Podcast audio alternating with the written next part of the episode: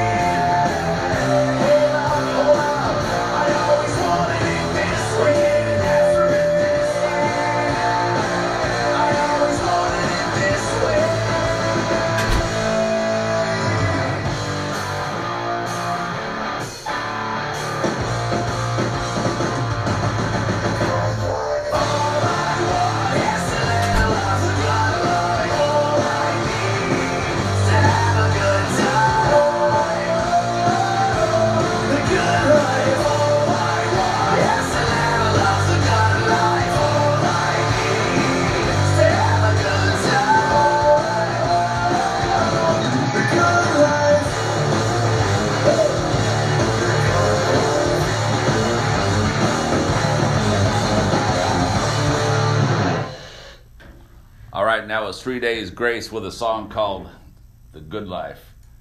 And once again, you're tuned into Louie Live, and I'm your host Louie, and we are definitely live.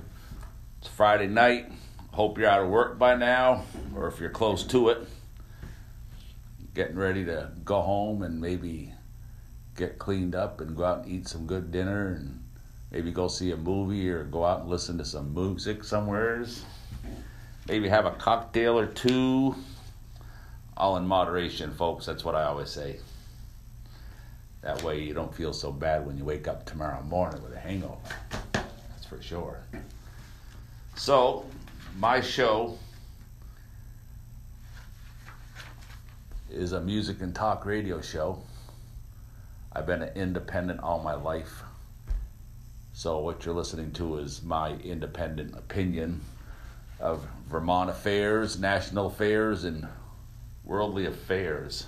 So we hit them all by the end of the show, which is on for two hours every Friday from 6 to 8 p.m. You can also go on Facebook, search for my group, Louie Live, ask to join. I accept everybody and I encourage everyone to come and join to showcase your music, give your opinions. If you ever want to come on the show, just give me a holler. We have people that do that once in a while, playing their music here in the studio down on Flynn Avenue in Burlington, Vermont. I tell you, the walls get to rocking. definitely wakes everybody up in the studio, that's for sure.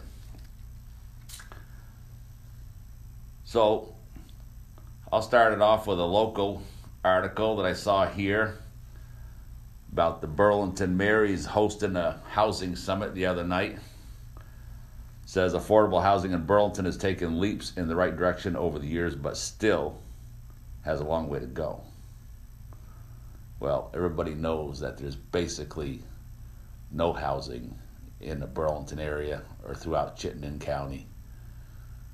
And when you do find it, a lot of the houses are about 100 years old and they're full of lead paint and asbestos. A lot of places, these apartments don't even have a doorbell for crying out loud. I tell my wife if we didn't live in the city of Burlington and we drove through the North Street section, which looks like a slum and is, I'm not cutting down the city of Burlington, folks, but just telling it the way it is. You drive through Riverside Avenue, a lot of houses over there, pretty much know you're driving through the ghetto. Same thing with the King Street area.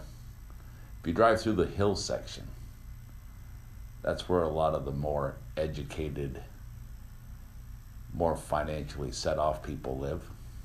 But that's where also most of the college students live in apartments. And it can get pretty rowdy in that section of town, especially when the bars get out at night and students are walking home through your neighborhood. And you get a lot of complaints from people saying how these students they get out of the bars, they're drunk, they're hooting and hollering, screaming, urinating on your lawn, taking a dump on your lawn, doing what students who are drunk out of their minds have been doing for generations. Then you have the new North End, where I live. It's not so new anymore. It's probably about, eh, a lot of it was built in the 60s, I would say. But it's probably the best section to live in Burlington. Where a lot of family homes are. It's quieter down there. But I'll tell you something, folks. For as long as I've lived down there, I locked the car doors every single night. But one time I had my wife's car and I forgot to lock the doors.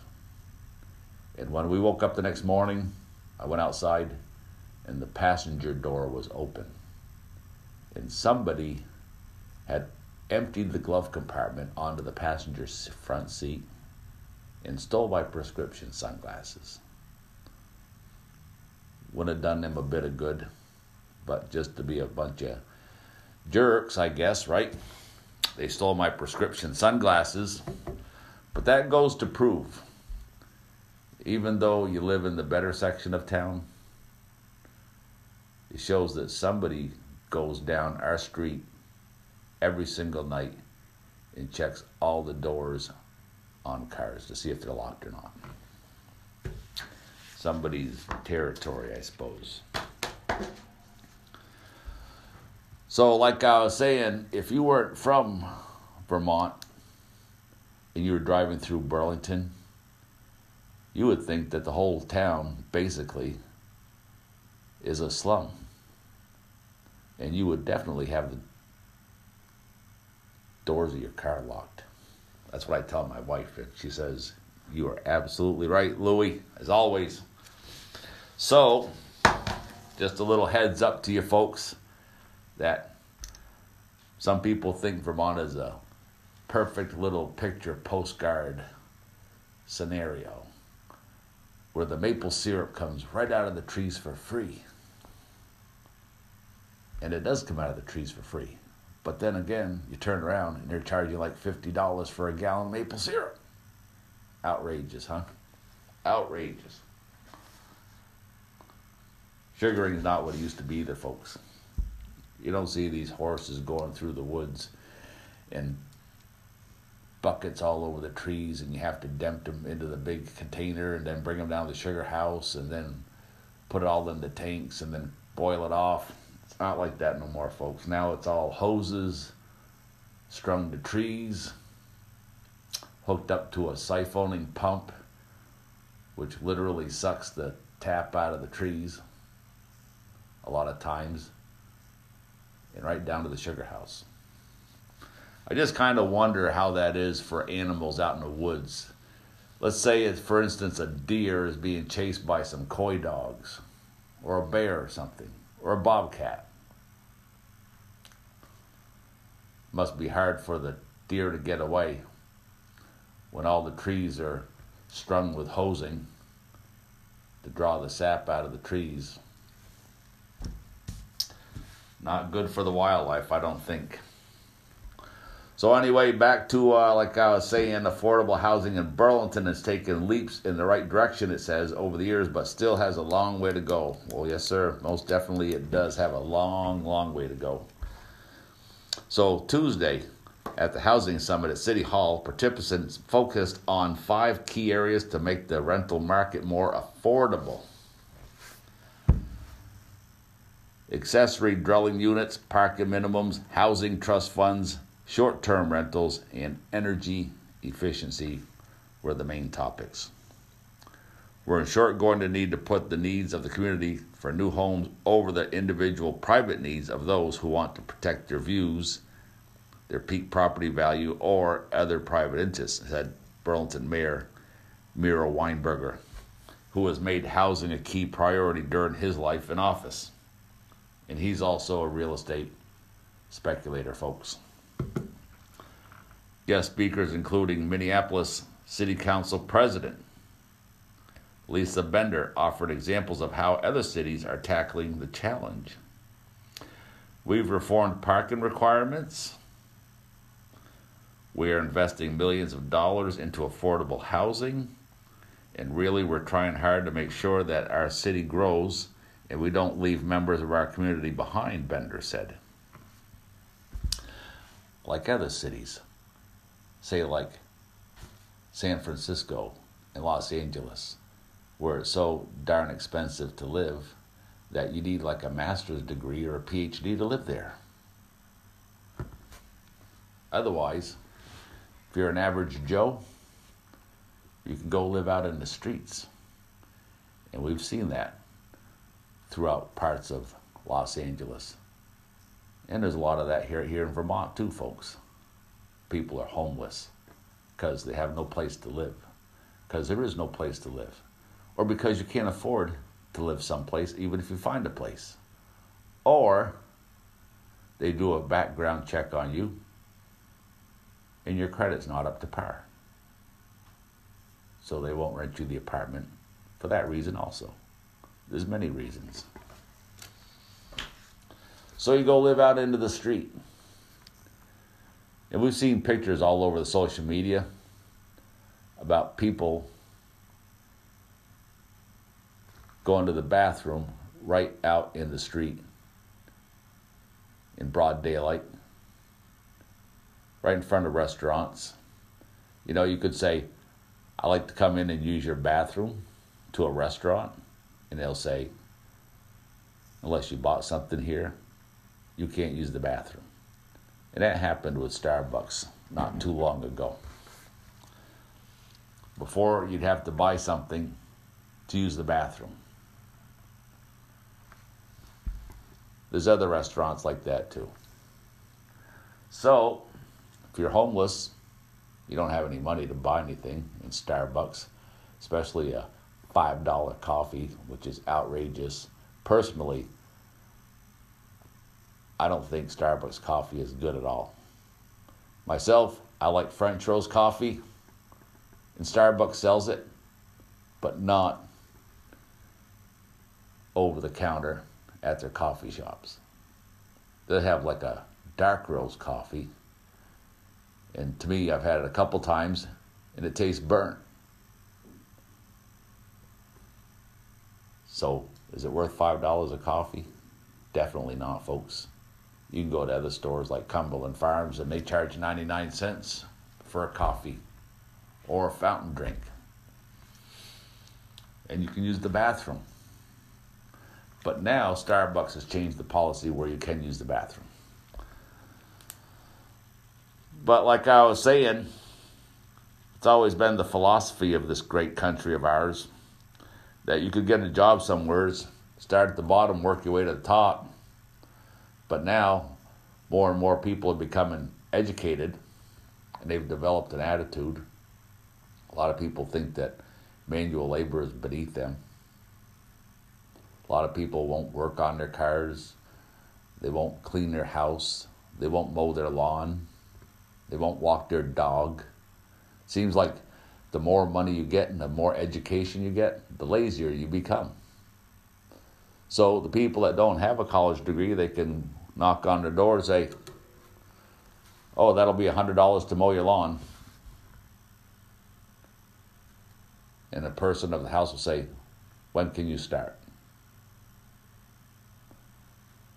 It's amazing, isn't it?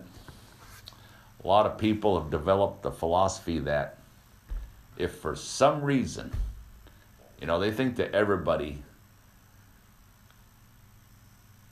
some way or another,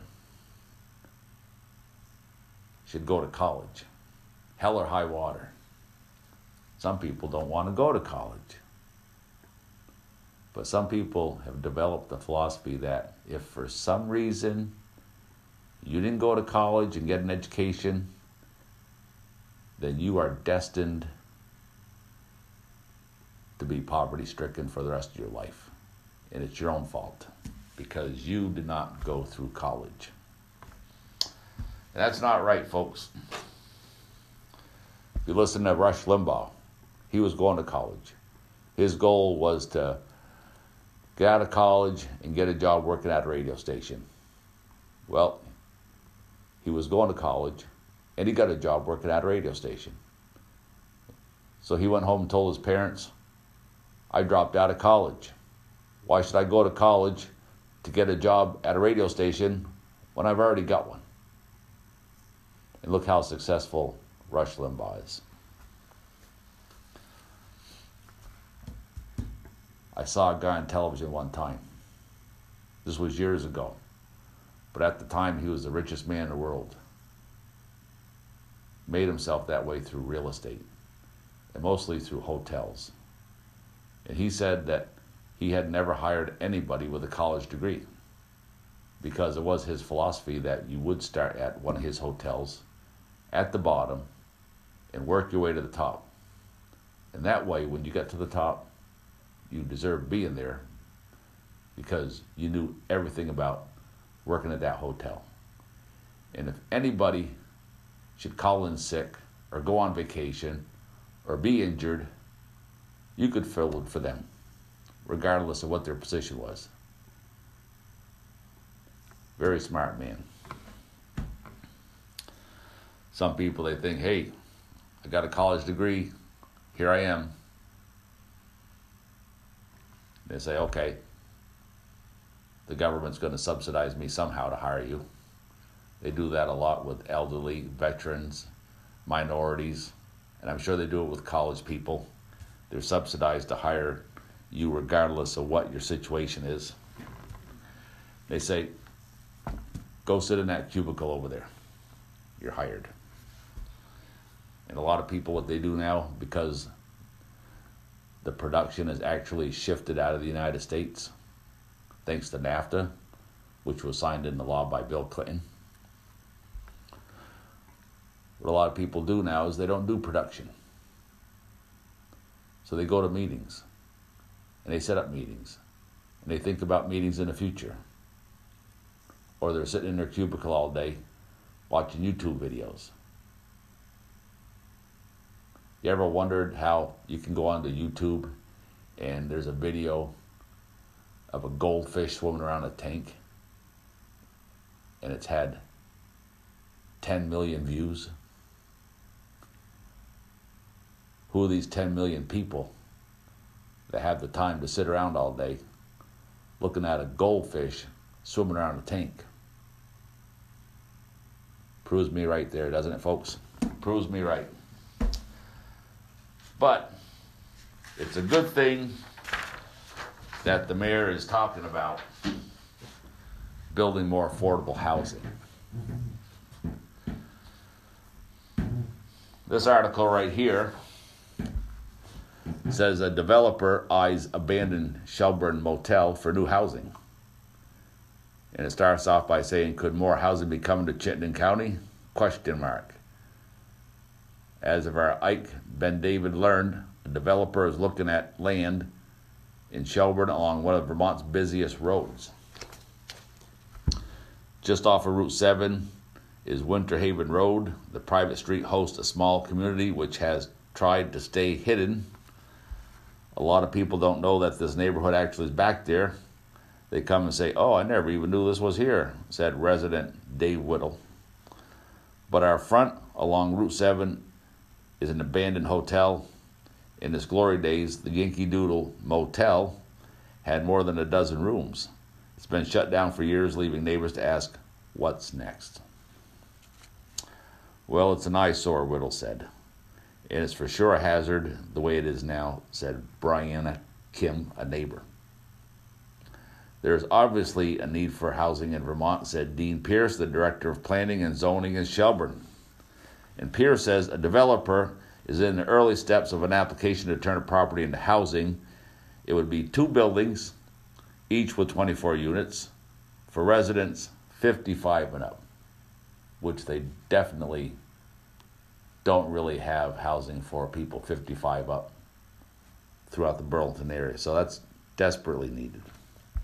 And it says, as well as a third building with 15 units, which won't be for 50 people and up. It'll be basically open to anyone who needs an apartment, which is also good. 15 units there, open to the public. It says these are the two buildings that have age restrictions. The middle one does not. Pierce said the development would also create dozens of underground parking spots. And he says, I'm not aware of any other location with beneath building parking in Shelburne. We definitely need that in Vermont, folks, because we get a lot of snow sometimes. And if you get into be an elderly situation, one thing you don't want to do is go out shovel two feet of snow when you're 70 years old. So that's a, definitely a plus right there, underground parking. He says, although the development is months away from approval, those who live nearby are concerned about the possibility of the extensive construction and the traffic the new property could bring.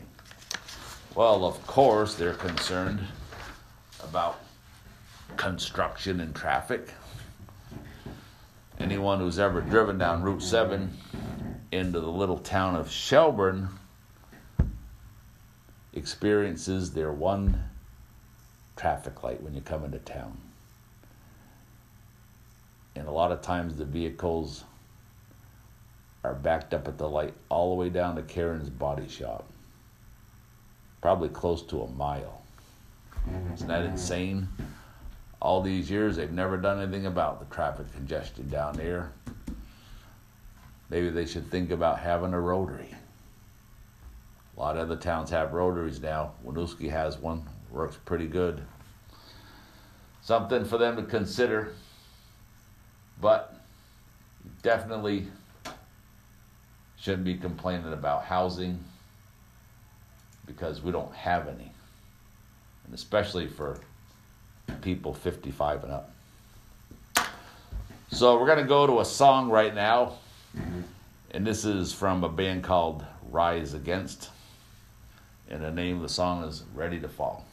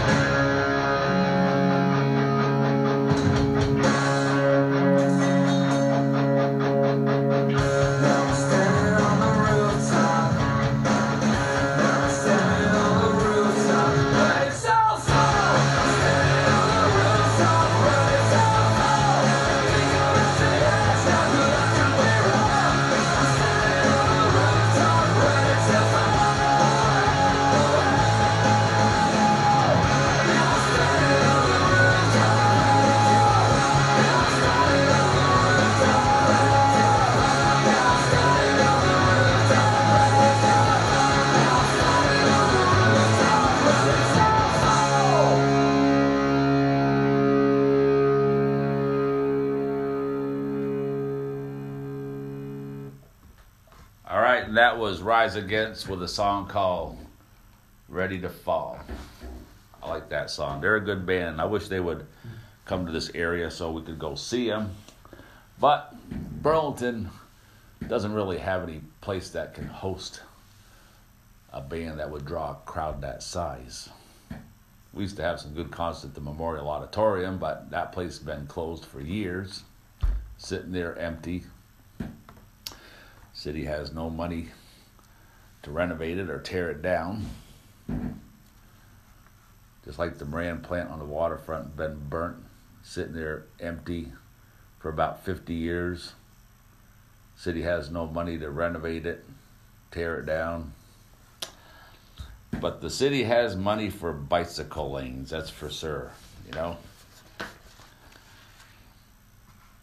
We have maybe three months out of the year here in Vermont that's good weather for riding a bicycle. And they have bike lanes all over town. A lot of people can't park in front of their house now because of the bicycle lanes. Not good situation, folks.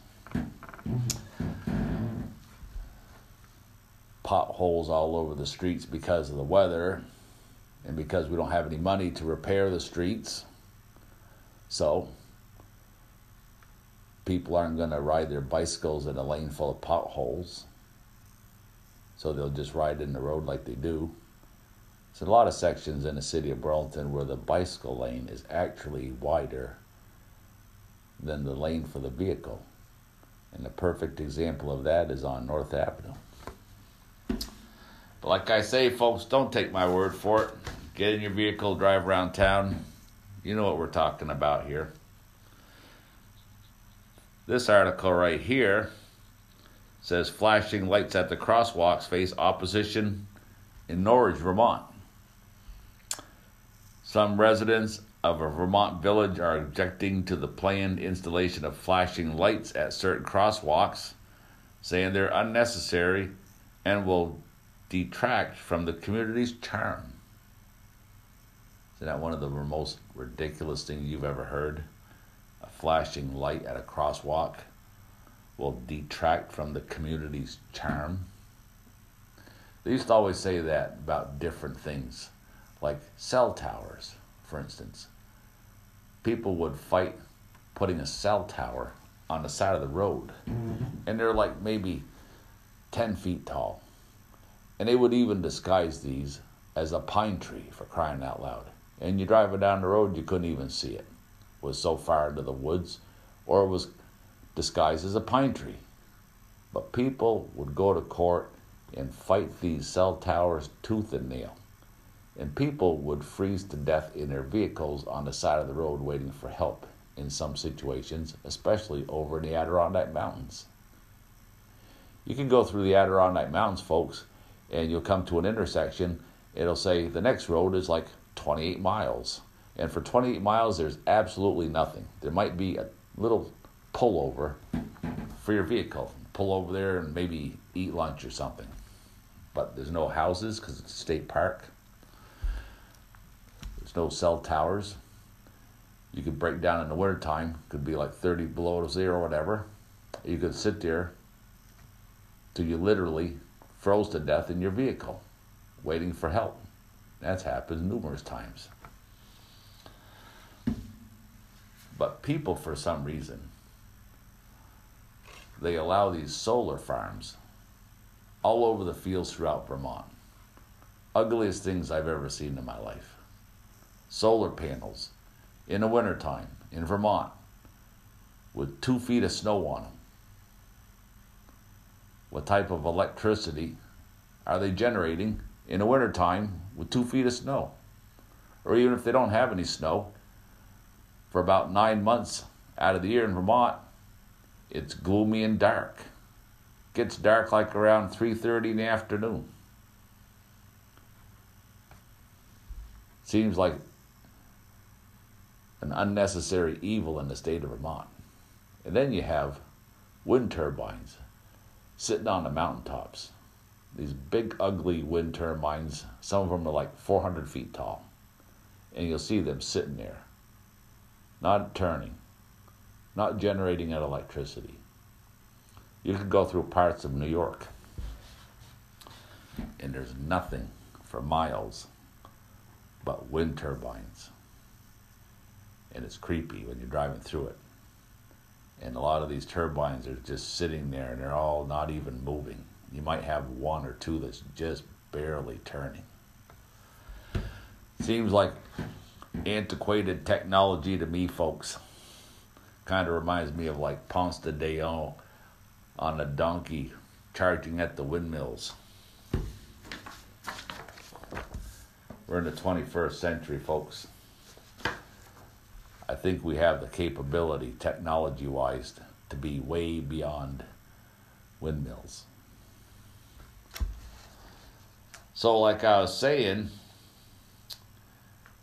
some residents of the Vermont village of Norwich are objecting to the planned installation of flashing lights at certain crosswalks, saying they're unnecessary and will detract from the community's charm. That's a bunch of BS, folks, especially in a small little town like Norwich. Opponents of the plan to add the pedestrian activated signs in Norwich say there's plenty of places to safely cross streets and that roadsides already have too many signs. Well, there are plenty of places to cross the street, folks, but unless you're at a crosswalk, it's called jaywalking. And especially at nighttime, or even like I said, during the daytime here in Vermont, a lot of times the sun doesn't even come out, and it's just dark and gloomy all day after day after week after month because that's how the weather is in Vermont, folks. About nine months out of the year, it's cold, dark. There's not a lot to do either, but look out the window waiting for spring. And that's why you see a lot of examples lately where people are walking down Route 7 on Shelburne Road, crossing the road in the dark they're not on a crosswalk, and they get hit by a vehicle. You're up against a 2,000 pound vehicle, folks, at the minimum. You're not going to win. And I think these people have the audacity to complain about putting some lights in at a crosswalk in a little town like Norwich, Vermont. says town officials say safety improvements are needed along Main Street, which sees 1,800 vehicles a day, according to the Vermont Agency of Transportation. Some residents argue there isn't enough traffic to warrant the signs, and that money is being spent on unnecessary infrastructure projects. Well, you know, folks, remember when Obama was a president? and he set aside over a trillion dollars for projects just like this. He called them shovel ready projects, repairing the roads, repairing the bridges. But that didn't happen, folks. And where that trillion dollars went to, God only knows. So it says the signs are scheduled to be installed this summer and have been partially funded by two grants from VTrans. That's how Vermont is. You want something as simple as some lights at a crosswalk, and you've got people that will fight it in court for as long as they're breathing. It's outrageous. The Southern Connector on Pine Street has been in the plans for about 60 years now. And it's still not built. And we have received millions and millions and millions of dollars of federal money and state money studying this Southern Connector, just pissed away, gone, nothing to show for it. And now, Miro Weinberger who's like on his third term as mayor, promised from day one that he would get the Southern Connector built. On his second term, he says all the pieces were in place to build the Southern Connector. But then you have these people come forward filing lawsuits against the city, seeing how the plans are now outdated, which they are because they've been fighting this for like 60 years. And now it's being challenged in court again. Mayor Miro Weinberger was on the news just the other day saying how they've got the green light to start building the Southern Connector, so they put the job out to bid. So these construction companies will have the right to bid on it. Then they'll decide which one to go with. And there you go.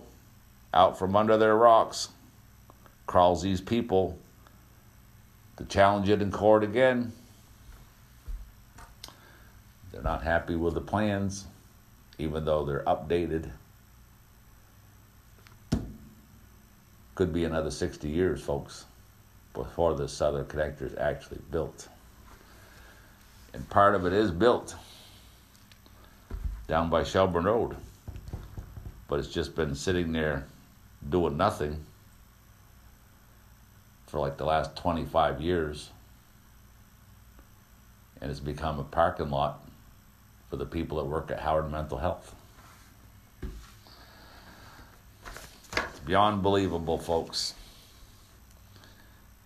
Like I say, when you leave Vermont, you go out into the real world where things actually happen. Where you can actually go see a concert or go see a professional football game or baseball or basketball. None of that in Vermont, folks. And there probably never will be. Not in my lifetime, anyway. This article right here lawsuit challenges playing for traffic cameras in New Hampshire. Here they come. The American Civil Liberties Union of New Hampshire has sued the city of Manchester over playing traffic surveillance cameras, saying the cameras would violate a state privacy act. The ACLU said the law disallows cameras that capture a driver's identifying information such as their face or license plate. What's the big deal about that? So they capture your license plate. It is registered. It is legal, supposedly. So what's the problem? The suit filed this past Thursday in Hillsborough County Superior Court said the installation plans include three permanent surveillance cameras in the area of City Hall that would look north and south on Elm Street. A live feed would be transmitted to the Manchester Police Department's dispatch office.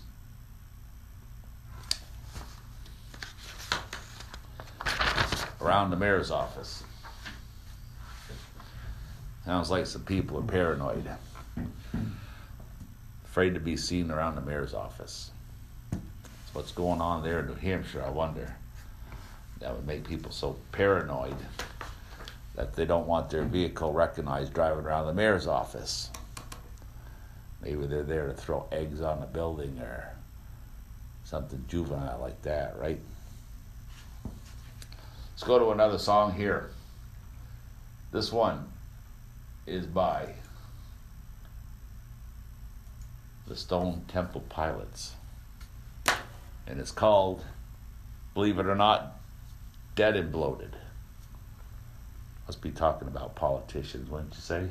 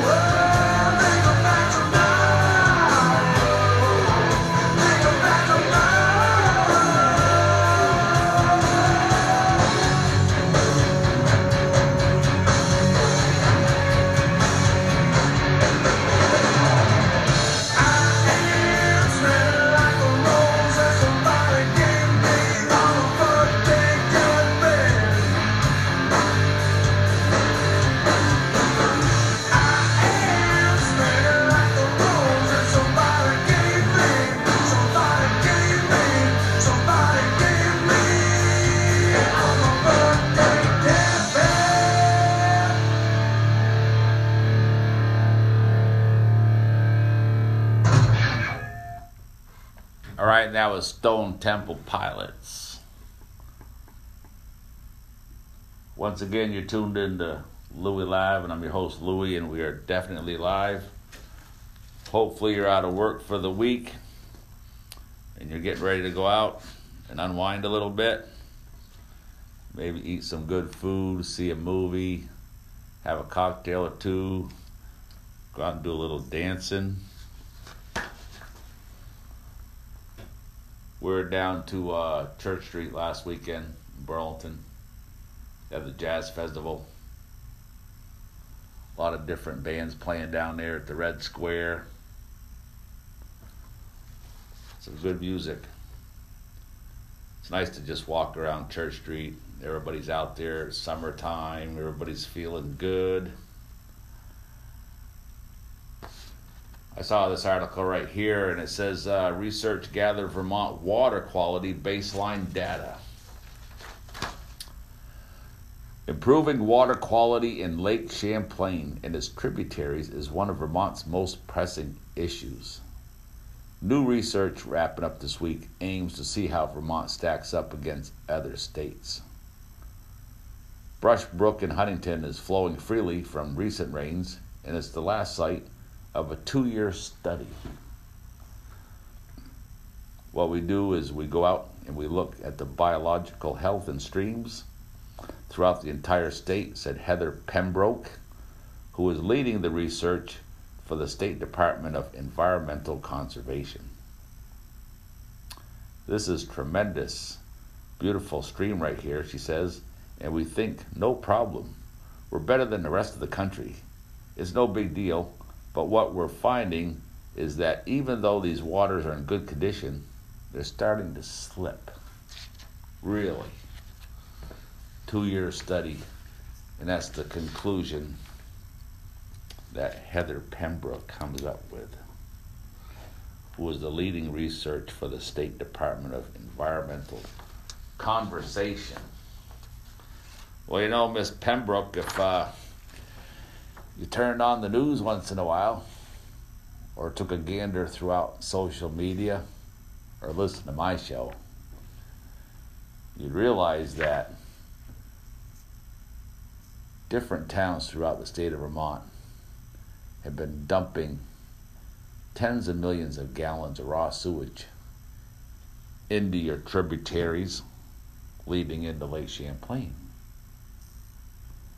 Seems like for quite a while I was reading an article every week how the city of Burlington would dump 11 million gallons of raw sewage into the rivers and into Lake Champlain. 11 million gallons of raw sewage at one time. I didn't even know the city of Burlington had tanks with that capacity. That's huge, isn't it? 11 million gallons of raw sewage got dumped into Lake Champlain at one time. Another week, I would read an article. The city of Winooski would dump 2 million gallons of raw sewage into the rivers which goes into Lake Champlain. Then you have St. Albans. And I'm not even talking about the other side of the lake, over in Plattsburgh or Ticonderoga or whatnot. I've estimated that the articles that I read added together, they dumped approximately 100 million gallons of raw sewage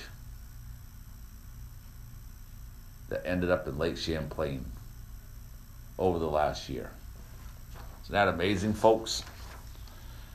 And then you have people like Heather Pembrook. I don't know what she has a degree in. She's the leading of the research for the State Department of Environmental Conversation conservation. Yes, sir. Doesn't take a rocket scientist to figure that one out, does it, folks? What are they going to do to correct this? I don't know. It's like I said, I'm going to be 60 years old. lived in Vermont pretty much my entire life. And I don't recall seeing any articles anywhere about any cities throughout the state of Vermont upgrading the sewage treatment plants. Have you? I haven't.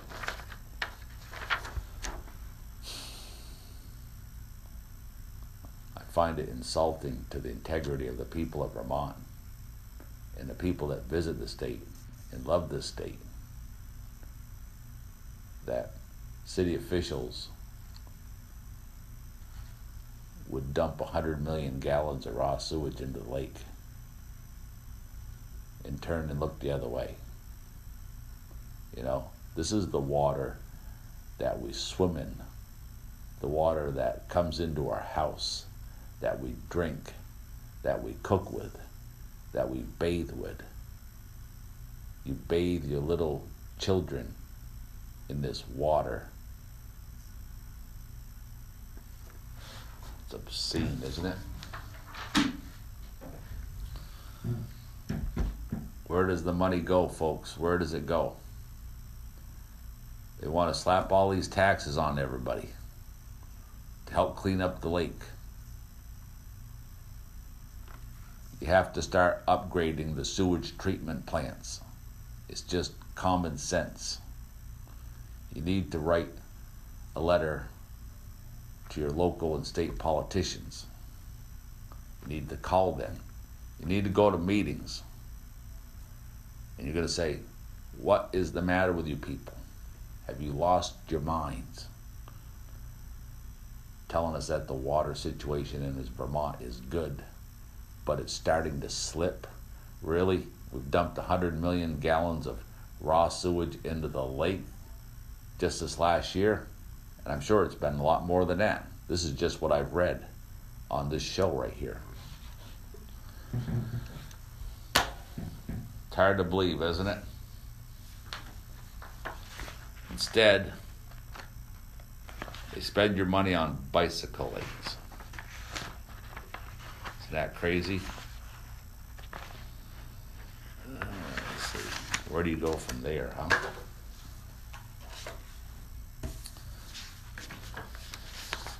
Maybe we should switch over to the New York side.